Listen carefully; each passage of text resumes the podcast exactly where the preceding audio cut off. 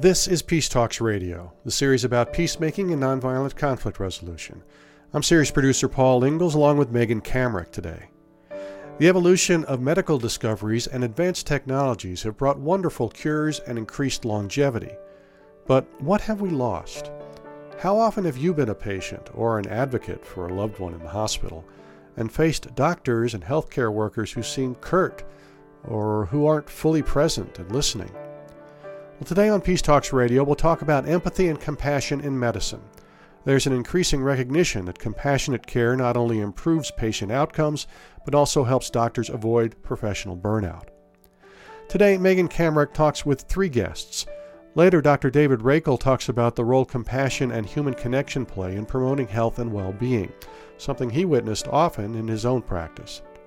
Dr. Mark J. Kahn and his colleagues created a study and found a correlation between exposure to the arts and empathy in medical students. But first, Dr. Rana Awdish, who learned a harrowing lesson when she went from being a critical care physician to being a critical care patient in her own hospital, the Henry Ford Health System in Detroit. A tumor on her liver ruptured during her pregnancy, and she nearly died. Awdish found there was a shocking lack of empathy among her colleagues and realized many of the faults she saw she had committed herself as a doctor. It didn't feel that there was an emotional connection to my care team. If I didn't feel that they were invested in my recovery or saw my suffering, there was a hollowness to it that honestly, as a physician, I never anticipated. After you barely survive surgery, you hear the surgical resident presenting your case outside your room, which I'm sure you've done a number of times. And he says, "She's trying to die on us. She's circling the drain." This was a real epiphany for you. Why? I had said that same thing. You know, he's been trying to die on me. I know as a physician I had said that, and I had never thought about who might hear it. I had never thought about the directionality of that statement. So not just that a patient was trying to die, but that they were trying to die on me. That created this idea of antagonism between the care team and the patient. Because as a patient, I knew I was trying very hard not to die, and yet my team was attributing this intention to me that in some ways I felt was an easy out. It was a way of saying, well, she's trying to die, so even if we do everything we can and she dies, it's almost an unavoidable reality. I was horrified that I had said it, and yet realized that the culture really created a milieu in which that was how we viewed the patient-physician relationship. How did that experience influence you later when you were on rounds and it was a student or a resident, I think, who started talking about a patient who was dying while in the room with her? So there were a number of instances like that when I returned that I think prior I wouldn't have noticed. It was just so characteristic of our culture that my ear wasn't attuned to it. And it took time to integrate both halves of myself where I could really teach to the residents how hurtful those things can be as a patient when you overhear them, and how even if we don't imagine that the patient can overhear them, there were times when I could hear my care team describe me in that way, and they would have never thought that I would have known because I was either in a medically induced coma or in the operating room in a state where they just weren't anticipating that I would have those senses intact. But hearing is the last to go. And so often our patients will tell us, you know, I heard everything that was happening around me. And I just feel that we need to control for those episodes of harm that are really preventable suffering. There's so much of suffering that's inherent to disease that you can't avoid. But we have to identify when we are applying additional suffering to a situation. That's our obligation. I confess it was terrifying to read. I mean, at one point you're going into anaphylactic shock and you couldn't get anyone to pay attention to that. And at another time, a line had fallen out, so you didn't get enough painkillers and you're in so much pain. And then they were asking you questions indicating they thought you might be an addict. For me, it was terrifying because not only did I realize that I didn't have a voice, and when I did have a voice, it wasn't necessarily believed, that I was incredibly vulnerable, but my life was in the hands sometimes of people who didn't believe me. As a physician, if I couldn't advocate for myself in those situations, that spoke to me so strongly that I had to tell this story because I, at least in theory, had a voice and agency and some knowledge of medicine. And so many of our patients are disenfranchised and don't have any of those things. I forgot to add the one instance, of course, when you were going into sepsis and a doctor dismissed you as an anxious young woman. And we do that. There's good evidence that women get less pain control than men do, that they're believed less about their pain. This is true even more if you are Hispanic or African American. There are huge issues with implicit bias in medicine that we have not looked at. How did these experiences spark a realization about how you yourself had interacted with patients? As a patient, when I heard these things said to me, I felt so damaged by it, and yet I recognized myself in every failure. I saw how we as a culture didn't view the emotional aspect of the care that we provided in the same way that we valued the medicine, that we were so oriented to the disease that we sometimes even missed the person that was carrying the disease in their body. When you were training as a medical student, how were displays of emotion or empathy toward patients treated by senior doctors? So I was in medical school about 20 years ago, and at that time, we were told that our job was the medicine, the science, and that if we wanted to care for patients, if we wanted to emote with patients or have feelings about it, medicine wasn't the field. That was something else. That was maybe nursing, social work.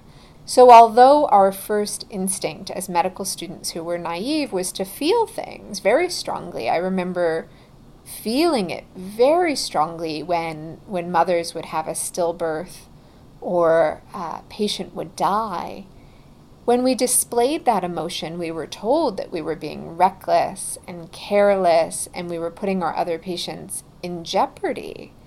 I don't think we saw any way out but to suppress those emotions and really keep them not only to ourselves, but in some ways even hidden from ourselves. What effect does that tamping down of emotions have on young doctors? Yeah, I think it's disastrous. What I recognize now is that we didn't have a culture of resiliency where we could feel our feelings. There wasn't a place for it because there was no venue for it. There was no safe space for disclosure.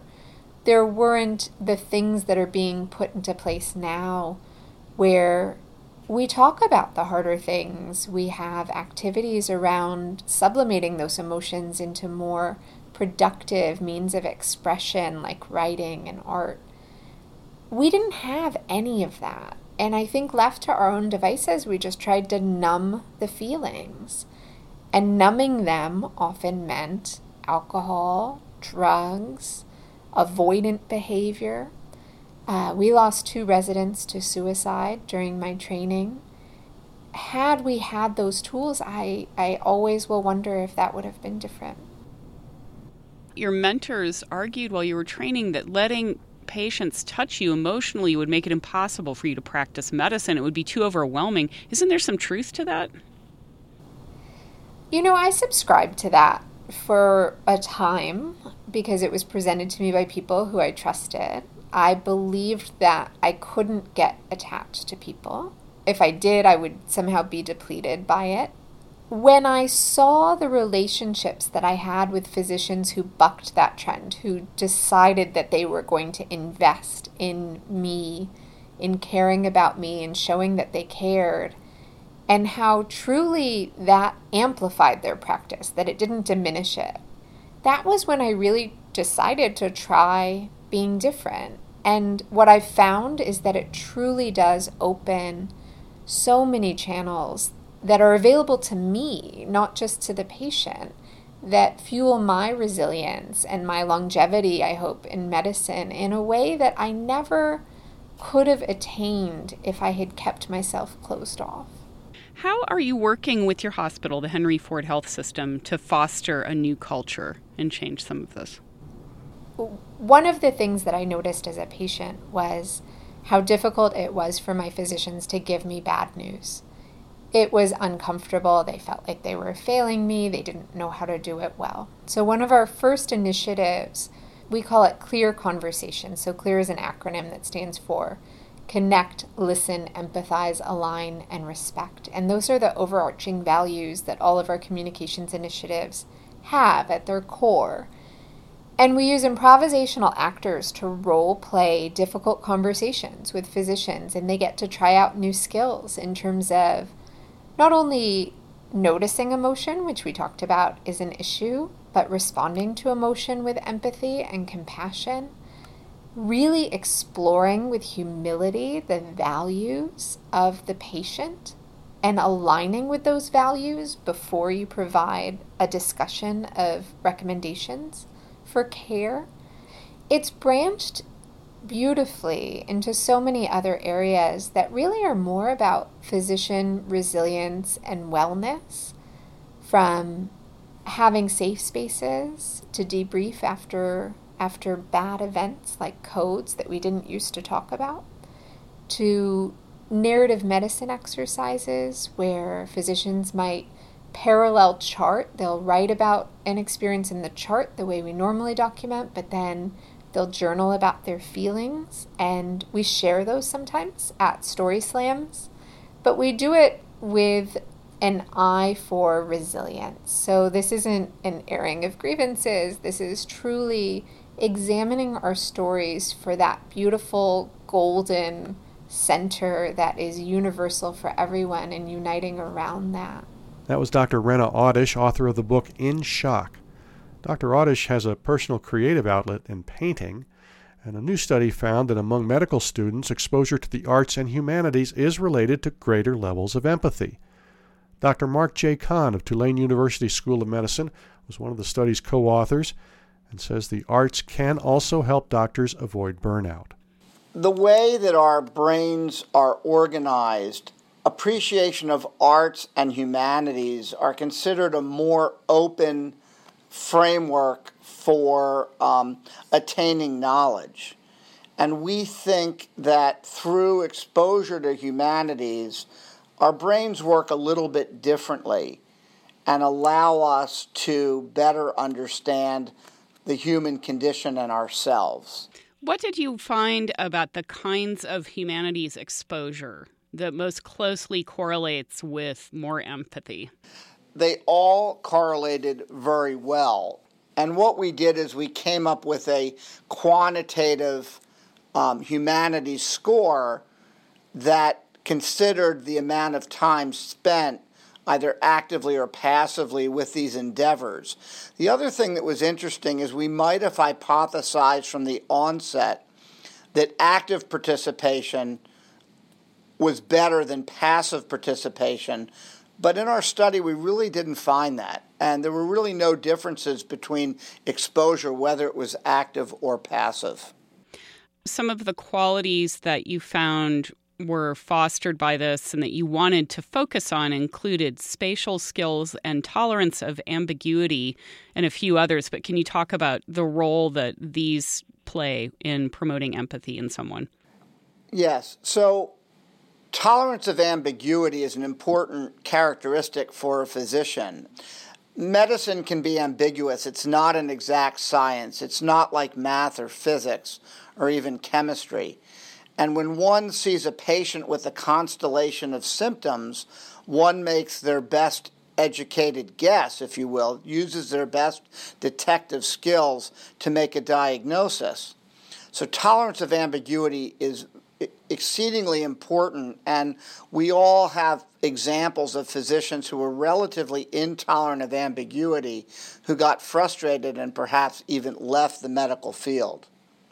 The spatial test that we used in our study, we actually added, because we thought that spatial ability plays a role in creativity and may also be important for some aspects of medical practice.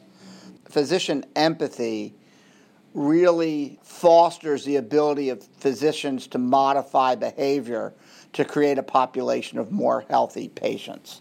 So what do your conclusions mean for medical education?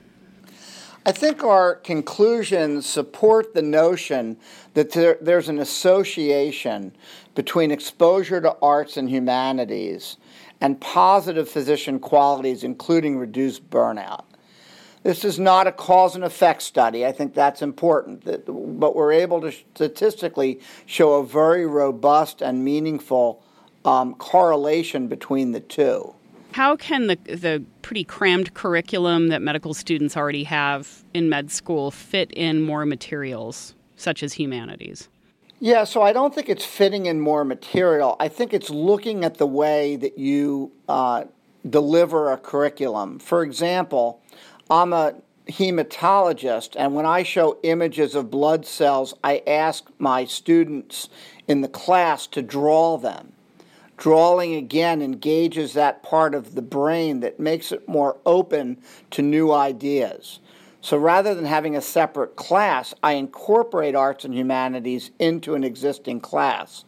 Another example that's done around the United States is when we teach students physical diagnosis, we bring them to an art museum and teach and foster their skills in observation. So I don't think it's adding more to the curriculum. I think it's changing the pedagogy or the way we teach what we already teach medical students. What about people who are already doctors? Does what you found have implications for ways to help them be more empathetic? A PhD scientist, Albert Einstein, would frequently stop and pull out his violin and play for a while when he got stuck. He talked about doing that.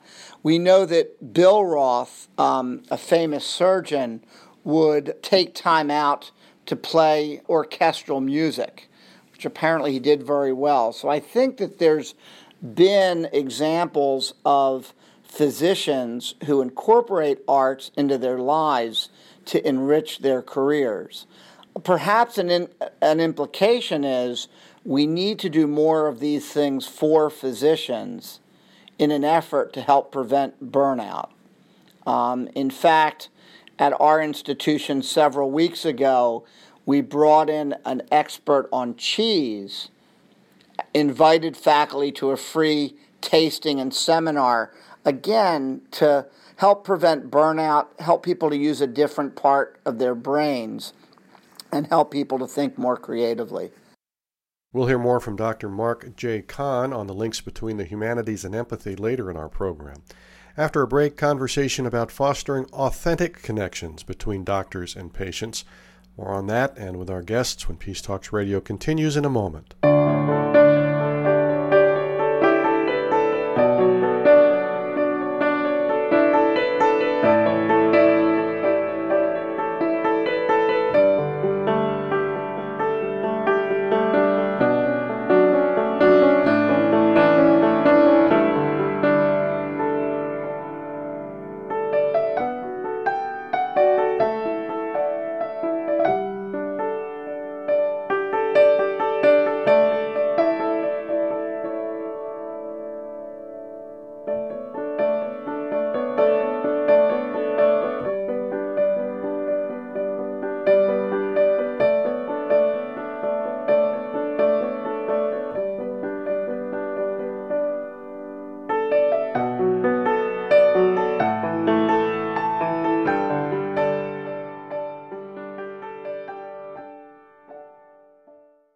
You're listening to Peace Talks Radio, the series on peacemaking and nonviolent conflict resolution.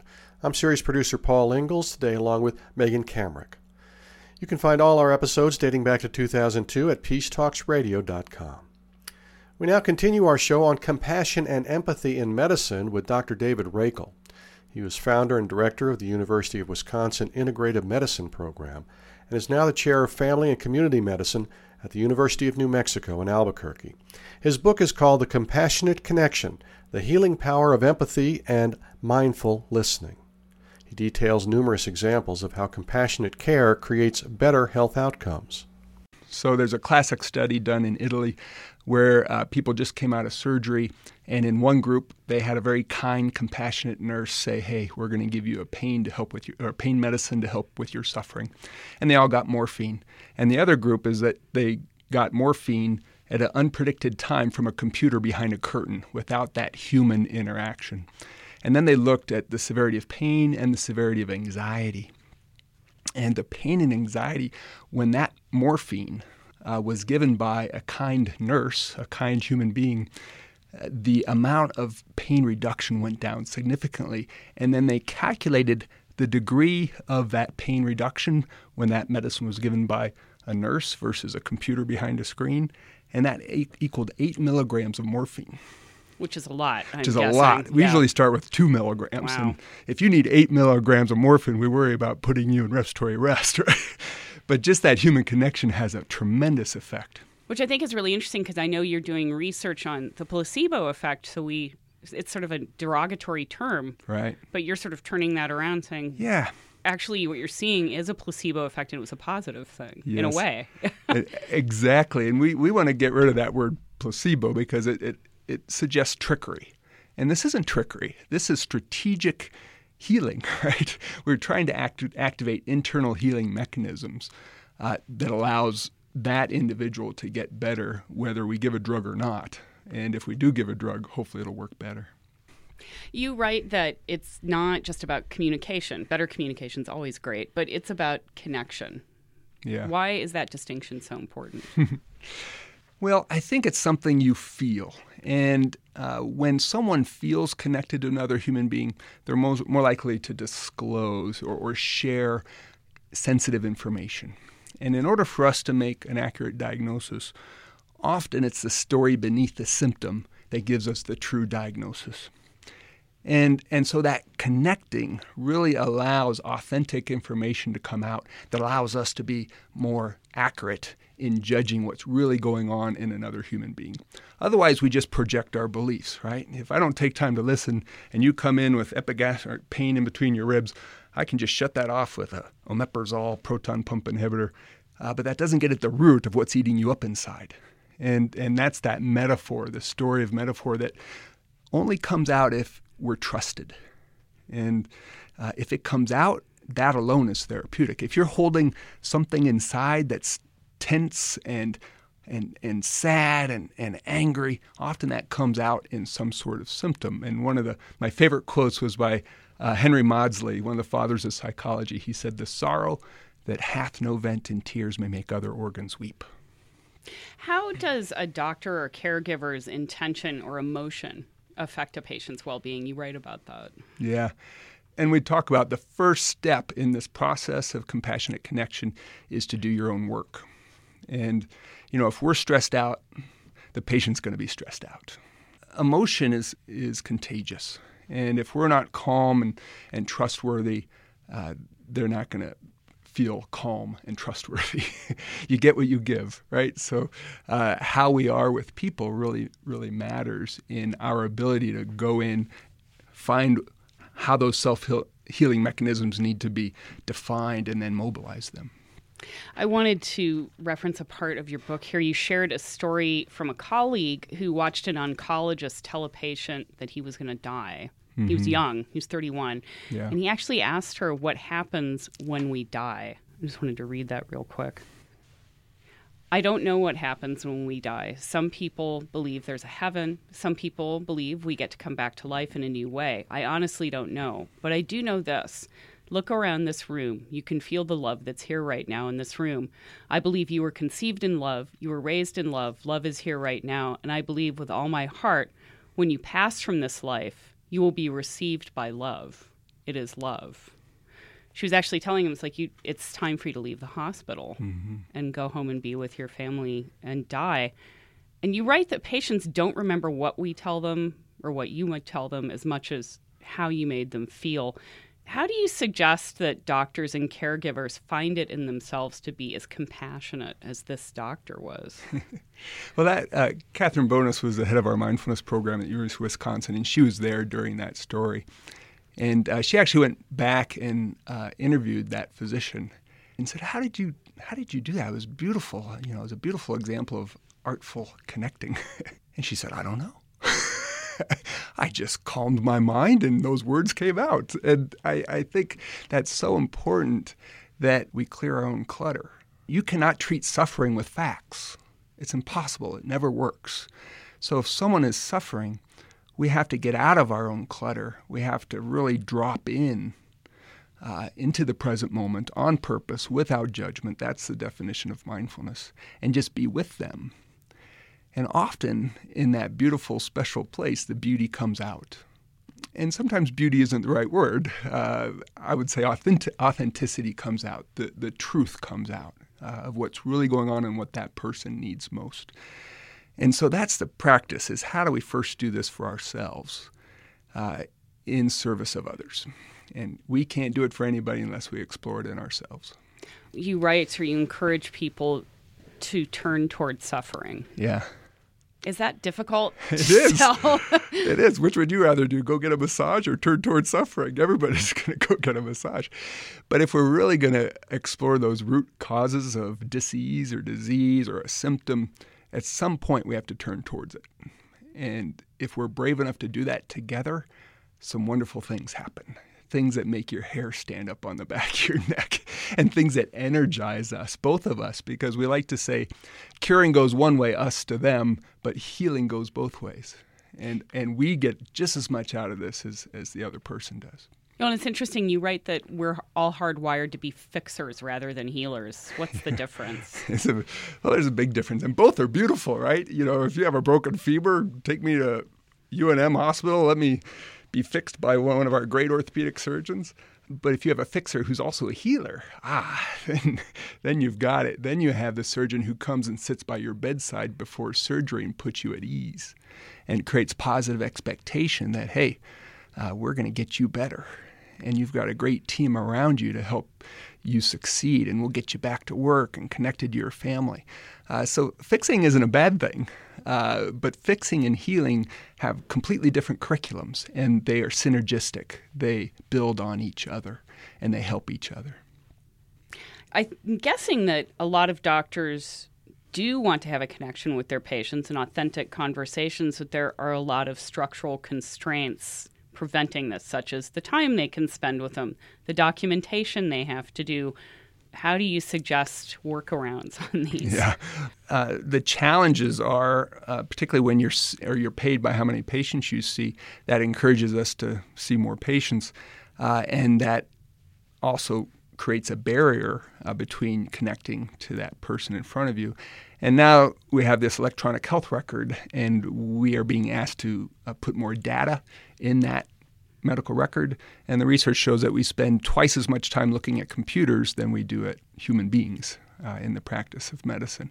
And that's an unsustainable medical process. And we're exploring ways where we can use that tool to allow more face-to-face time instead of face-to-computer time. And that's being strategic by using other health providers to maybe do some more data entry so we can have time working at the top of our license to really give that other human being what we know best after we listen to the story.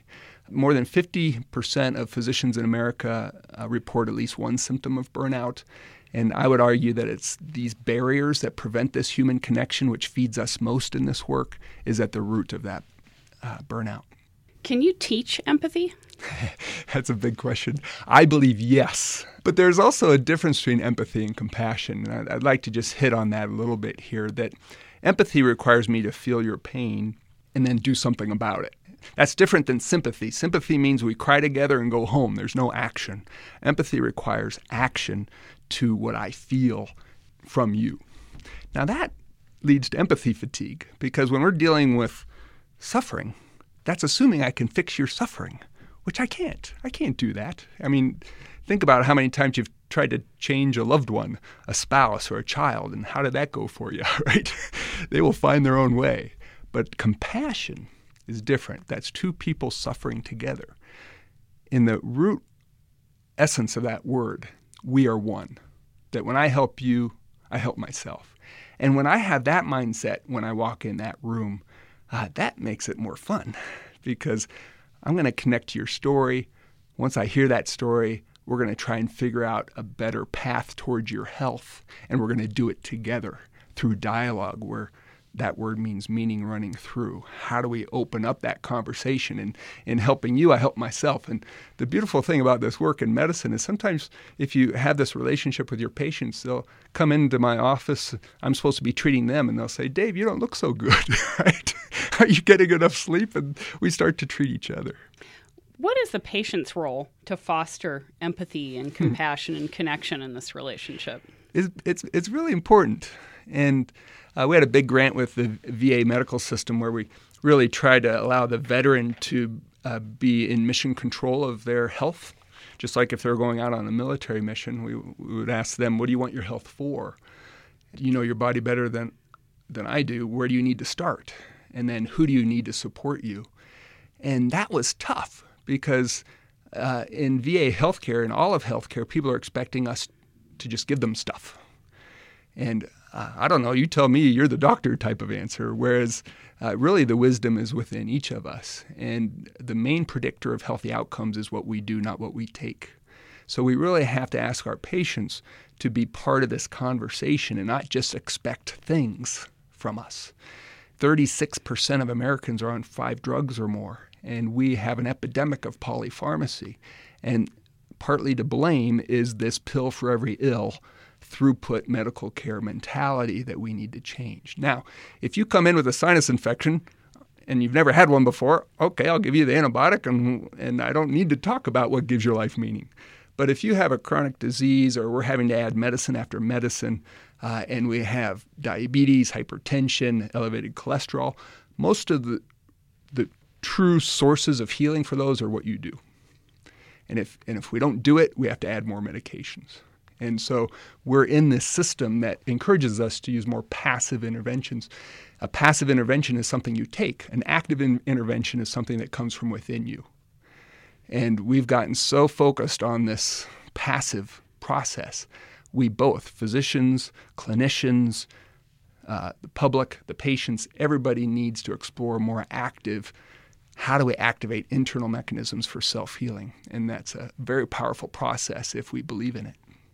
Well, I recall one of the stories you had was a gentleman who, you know, they were retired, liked to eat really well, and he didn't like to exercise, and he was putting on a lot of weight and getting all the concomitant sort of health issues with that, and sort of wished one time when you were talking with him, isn't there a pill to cure obesity? And I think he reacted like a lot of people would, said, yeah, it's called eat less and exercise. Right. And I say in the book, he fired me right after that moment. So because, I guess it wasn't helpful. Well, the delivery wasn't right? Yeah, I mean, I was frustrated. And, you know, I wasn't practicing this at all because I was frustrated. We have the answers, but it takes hard work. And so that was my frustration coming through. But ideally, in retrospect, if I was going to do that more strategically or more artfully, I would say, yeah, that will be great when that day comes. But in the meantime, what can you and I do to get there step by step? Dr. David Rakel's book is The Compassionate Connection, The Healing Power of Empathy and Mindful Listening. As with our other guests, you can hear Megan's complete interview with him on our website, peacetalksradio.com. We'll come back to Dr. Rakel a little bit later in the program. But right now, more from Dr. Rana Awdish about her book, In Shock, My Journey from Death to Recovery and the Redemptive Power of Hope. Dr. Awdish talks about the vulnerability she felt moving from doctor to patient. It was as though my voice were devalued, that as a patient, I wasn't viewed as being the holder of the knowledge. I was really viewed as this construct of a patient, and the knowledge lived somewhere else. It was in the computers that held my labs and my imaging studies. It was in the minds of the physicians and the care team. But I was not viewed as a holder of knowledge, and I think that really diminished my sense of agency and authority. The vulnerability was so profound that I find it even now hard to engage with healthcare as a patient, because you know as soon as you do, even if it's for routine screening, you become someone different. You become de-identified. You go into this anonymous gown. You are a bed number. to some people. And losing that voice is very difficult. You also write in your book the decision-making process in medicine is set up to ensure obedience rather than an honest exchange of information. In your case, this nearly destroyed your kidneys when a resident didn't challenge a drug prescribed by a senior doctor, even though he knew you shouldn't get it. Why is the system set up this way? That's one of the deep struggles that I have, is that the authority gradient in medicine, the sort of training that really is apprenticeship still with mentors who you hold in such high regard, that the transfer of knowledge is really in one direction. It's from the mentor to you. It's never reversed. That you're trained not to trust your own knowledge. All knowledge comes from the mentor until you've assimilated that knowledge. What that means is that you don't call people out on their mistakes. It's not the culture. Now that's changing, thankfully. There's a flattening of that authority gradient so that it's more distributed amongst a team. I think we've recognized in medicine that we are conditioning for error when we don't allow people to speak up when they see something that's wrong. But like any culture that's deeply embedded, that change takes time. You wrote in an essay that new employees in your system are also taught the difference between avoidable and unavoidable suffering. What does that mean? I think that's a recognition of really the fact that we are in an industry of suffering, that illness comes with suffering and pain. And there are parts of that that we will never be able to take away. They're just inherent to the disease.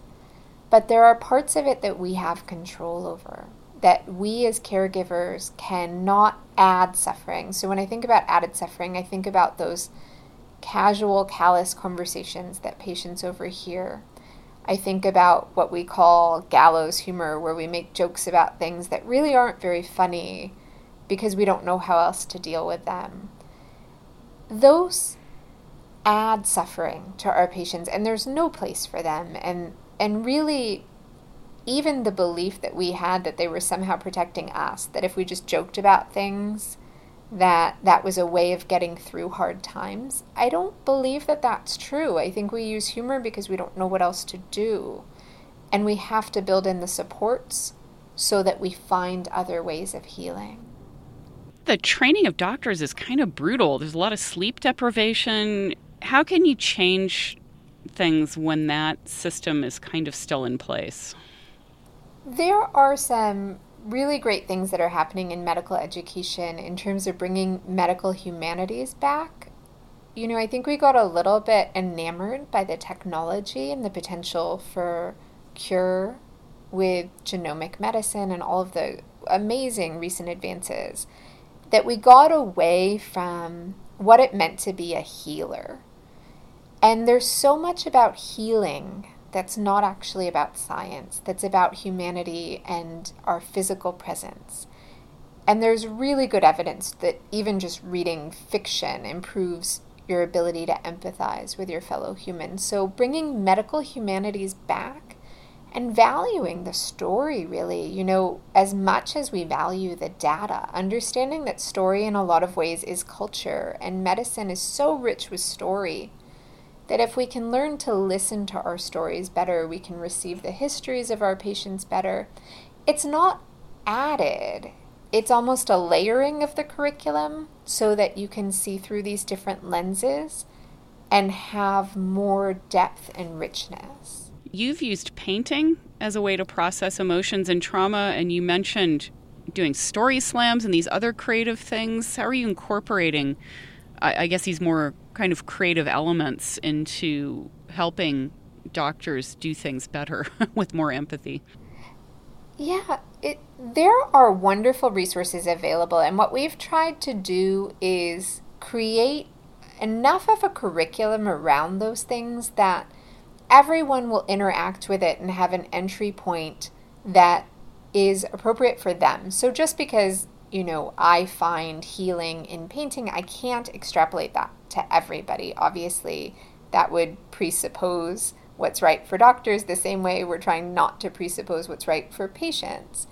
But providing different points of entry in terms of narrative medicine, story slams, visual thinking strategies, which is a really exciting thing that's happening at a lot of art museums around the country, where physicians learn how to more closely look and crowdsource information and value everyone's ideas. All of these things form a whole that, if available to physicians, really support a resilient culture.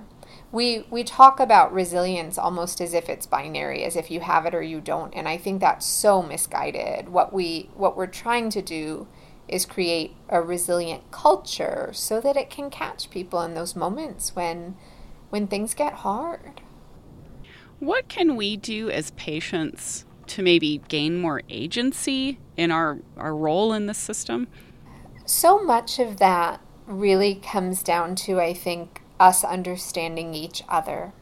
So as patients, we have to understand the pressures of the system for our caregivers. So to know that our provider does have a limited amount of time to interact with us, that is not something that's in their control, and that we should go into those appointments prepared with what's important to us, and really state our needs. You know, that helps the provider to prioritize and develop an agenda for that visit that serves the patient's needs. Always having a sense of what matters to you and having the voice to communicate that. So there was a great article recently in the New York Times about telling your provider what your bucket list is, because that makes your wishes really tangible to your physician. If I have a patient who is about to start chemotherapy or radiation therapy and they tell me, you know, I've really wanted to go on this trip to the Grand Canyon, when do you anticipate I'll feel well enough to do that? As a physician, I can think, oh my gosh, no, they have no idea how they're going to feel for the next year. I have to tell them to go now, because I have that subset of knowledge that I might not be accessing because I don't know what the question is. So truly sharing of yourself and what your values are so that your care team can align with that, I think that's our most important role as patients. That was Dr. Rana Awdish, author of In Shock, My Journey from Death to Recovery and the Redemptive Power of Hope. Megan's complete interview with her is also at our website, peacetalksradio.com. In a moment, we'll come back to Dr. Mark J. Kahn about empathy and the humanities when Peace Talks Radio continues right after this break.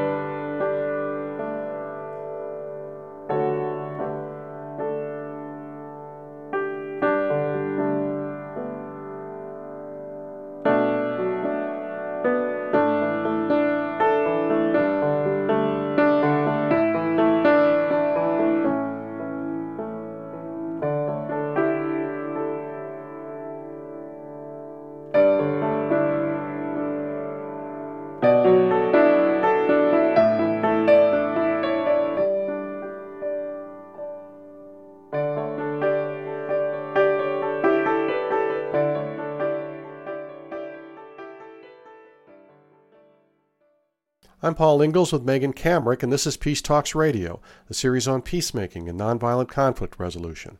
Find our podcast on iTunes, and most of our episodes are at peacetalksradio.com. Today, Megan is exploring empathy and compassion in medicine, and now we hear some more with Dr. Mark J. Kahn of Tulane University School of Medicine, who's researched the importance of arts and humanities in promoting more empathy in medicine. The two fields used to be more closely related, but have been diverging over the last century. I think that the divergence has happened because of the overwhelming increase in scientific knowledge over the past 100 years, and most notably over the past 10 to 20 years, especially with the cloning of the human genome.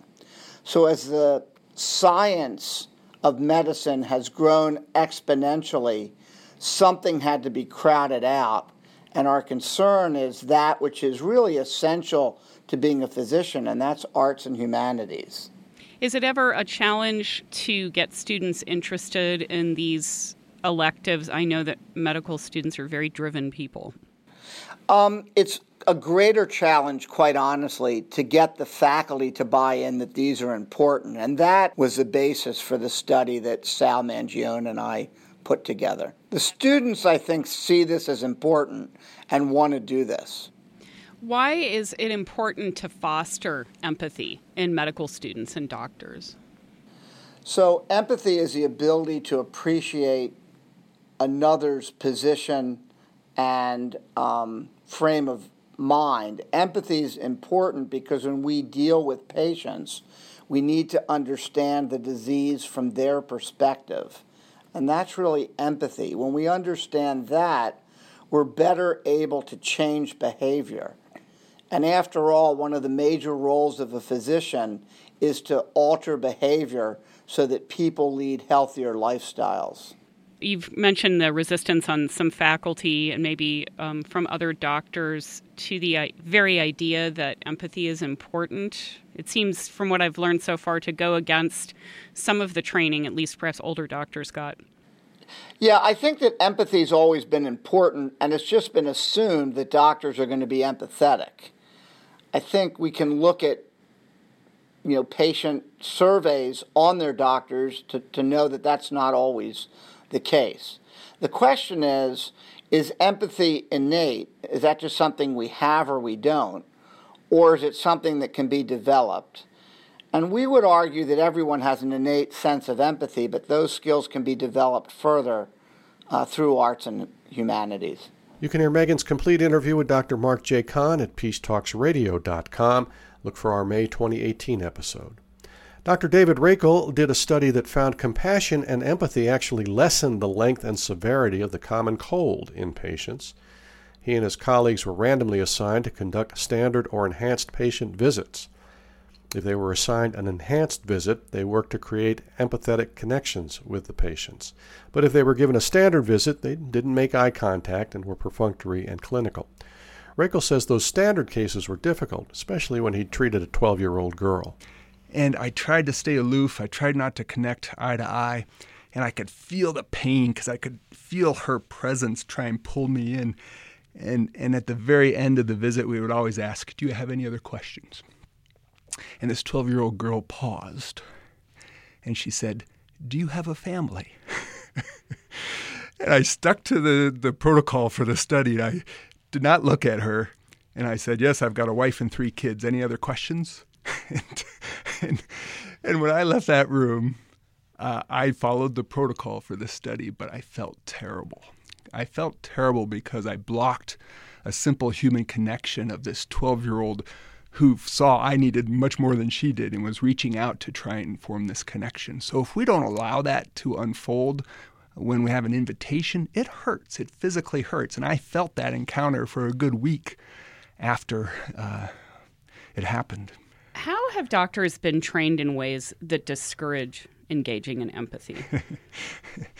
That's a tough one. If you look at the research, we admit medical students with this mile wide of empathy and compassion. Right? And then we start to teach them the science and the algorithms. They're coming in with this idea like, I want to help the world. Yeah, exactly. And they're very empathetic. They're very kind, compassionate human beings. And after the 4th year of medical school, we've narrowed down that focus quite a bit to reduce empathy. And we see this in both men and women. Women usually come in with more empathy than men.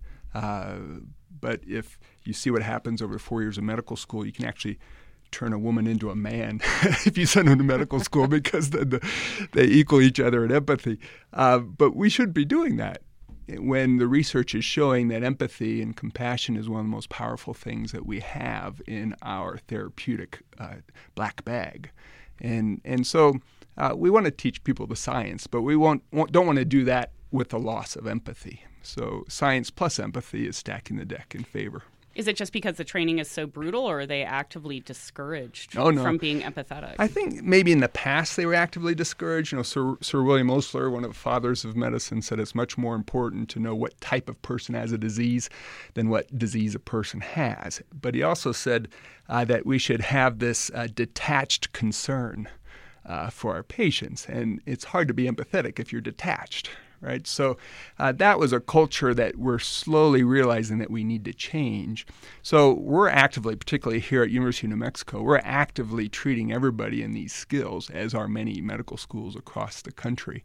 And I think in the future, as computers get smarter and smarter and smarter, and they're able to do a lot of the cognitive work that we were admitted to medical school to do because we were good at that, is actually going to take the place of that need in humans, and we're going to need to do more of this emotional intelligence and compassionate connecting. So how are you teaching this? Well, Rachel Naomi Remen, with some medical students at UCSF, started an elective for medical students called the Healer's Art. And the Healer's Art is a beautiful process that uses small groups with some set rules that nothing leaves the group. Everything is supported. No one's here to fix each other. That we're here just to explore life together. And in that elective, which University of New Mexico is it's actually the only medical school in the country that requires this for all of its students, we explore life. There's different aspects of themes that we talk about. Like, so when you choose medicine, what did you have to give up that you love? Because this is a dedicated profession. You had to give something up. What do you miss? What's a part of you that you left behind? We also, my favorite session is mystery and awe, where we talk about the mystery and awe of medicine and being alive that can't be explained by our science. And that's fun to just allow ourselves to talk about that may not be, quote, scientific. And then we write our own Hippocratic oath that has meaning for us. And we do that in a way that allows us to self-reflect, write down what's meaningful to us and why we want to do this work, because that connection to meaning and purpose is the main driver of behavior. And that's what we need to connect to, not only for ourselves in education, but in patient care, because if I tell you to, I'll use someone else as an example, not Megan, but if I have someone who smokes and I tell them to stop smoking, that works about 5% of the time. It might go up to 10% if I'm really good at this compassionate connection. But if I ask them what gives them meaning and purpose, and they say, my daughter who has asthma, and I said, does your smoking help or hinder your daughter to get to where she wants to go, someone you love? And they say, well, it probably doesn't help. That will get them to stop smoking much quicker than me telling them. So that's why we have to explore this meaning in our work, what gets us up each morning to go to work, and meaning in our behaviors that motivational interviewing, which was founded here at University of New Mexico, that shows this disconnect between our behaviors and what gives our life meaning and purpose. Once we see that disconnect, behavior changes. This is with medical students. Does this also extend to training established doctors? Are you guys doing that? There's an old saying, this is kind of mean, but I think it's kind of funny. If you try and teach a pig to sing, you not only fail miserably, but you annoy the pig. and so what that is saying is that if there's someone caught in their ways and their beliefs, and we try and change them, we'll just upset them. Acceptance is really important. How do we accept who they are? And if they're not ready to change, I'm not going to change them. They're happy where they're at. I think if their life is in turmoil, then there's an opportunity to say, hey, if that didn't work for you, here's a better way. Let's explore this route together. It is harder once someone's older and has those beliefs and habits established, and that's why we like working with our younger colleagues. But no matter what age we are, we can change. And you see this on people's deathbed all the time, that they don't realize what gives their life meaning and purpose until they have a few days to live. And then they start to forgive people. They start to connect with their loved ones. They start to realize what was really most important in their life, and they connect to that. And so it's always possible. A lot of what you explore in this book is based in mindfulness and meditation and work by Jon Kabat-Zinn. What is your sense in terms of how this is being adopted in the medical community? Very much so. If you look at the PubMed research citations for mindfulness, it has gone up exponentially in the last 15 to 20 years, almost to where, you know, people have heard so much about it, it's getting an eye roll. But that tells you something, that there's some truth there. And what Jon Kabat-Zinn did is he took this Eastern philosophy and brought it to the West. And so this is thousands and thousands of years old. It's nothing new. We're just giving it its needed attention. And I like to use the analogy of a snow globe. You know, a lot of times we walk through life trying to see the beauty at the middle of the snow globe, but everything's in turmoil and it's shaken. And in shaking the mind's thoughts, there's a lot of clutter, and you can't see what's beautiful at the middle of the snow globe until you let it sit, until you let it settle, until your mind focuses on one thing well. And that's Meditation 101. That focus on one thing well also increases our awareness of everything around us. And that's been defined in many traditions. Mindfulness talks about being in the present moment on purpose without judgment. Pranayama yoga focuses on the breath. Transcendental meditation focuses on a mantra or a word. It all starts with recognizing one thing, focusing on it. The mind will wander, it always does. You forgive the mind and then you bring it back to your one thing. That's the practice. And what we're trying to teach is, how can that other human being be our one thing? How can we give them our full, undivided presence and listen well and allow them permission to tell their story that will give us the best information to help them heal? And in the process, we heal together, which is a beautiful process. No one believes it until they do it, so you have to actually do it. But it's hard, you know. So, and it takes skills that I think we can teach. What about the proliferation of artificial intelligence and these other, who knows what's coming down the road? Yeah. But, you know, we have a giant computer in our hands every day. How do you take advantage of the potential of that and still be present for this one thing for your patient? You know, it's coming. It's amazing how fast this is developing, this artificial intelligence. And it's going to change healthcare significantly. And there'll be growing pains along the way. But some people call that disruptive technology. I call it advancement. You know, it's coming and it's going to help us do our job better. And it's going to change what we are going to need humans to do more of. And I think we are going to be asked to do complexity more than computers. Computers can do algorithms very well. They can do images very well. They actually read images much better than radiologists and dermatologists when it comes to reading a melanoma or a mole or a CT scan. But we also need those professionals to do that authentic intelligence, you know, really connecting human to human and understanding that story. So I think with artificial intelligence, what we describe in this book as a powerful healing entity is going to be a purely human to human task that humans are wired specifically to do with each other. That's Dr. David Rakel. As with all of our guests, you can hear Megan's complete interviews with them in our May 2018 episode page, Empathy and Compassion in Medicine, at peacetalksradio.com. That's peacetalksradio.com, where you can go and hear all the programs in our series dating back to 2002, see photos of our guests, read and share transcripts, sign up for a podcast, order CDs, or make a donation to keep this program going into the future. Peace Talks Radio is produced separate and apart from your media outlet. Find out more at peacetalksradio.com. Support also comes from listeners like you, also the McCune Charitable Foundation and the Albuquerque Community Foundation, and KUNM at the University of New Mexico. Nola Days Moses is our executive director. Allie Adelman composed and performs our theme music.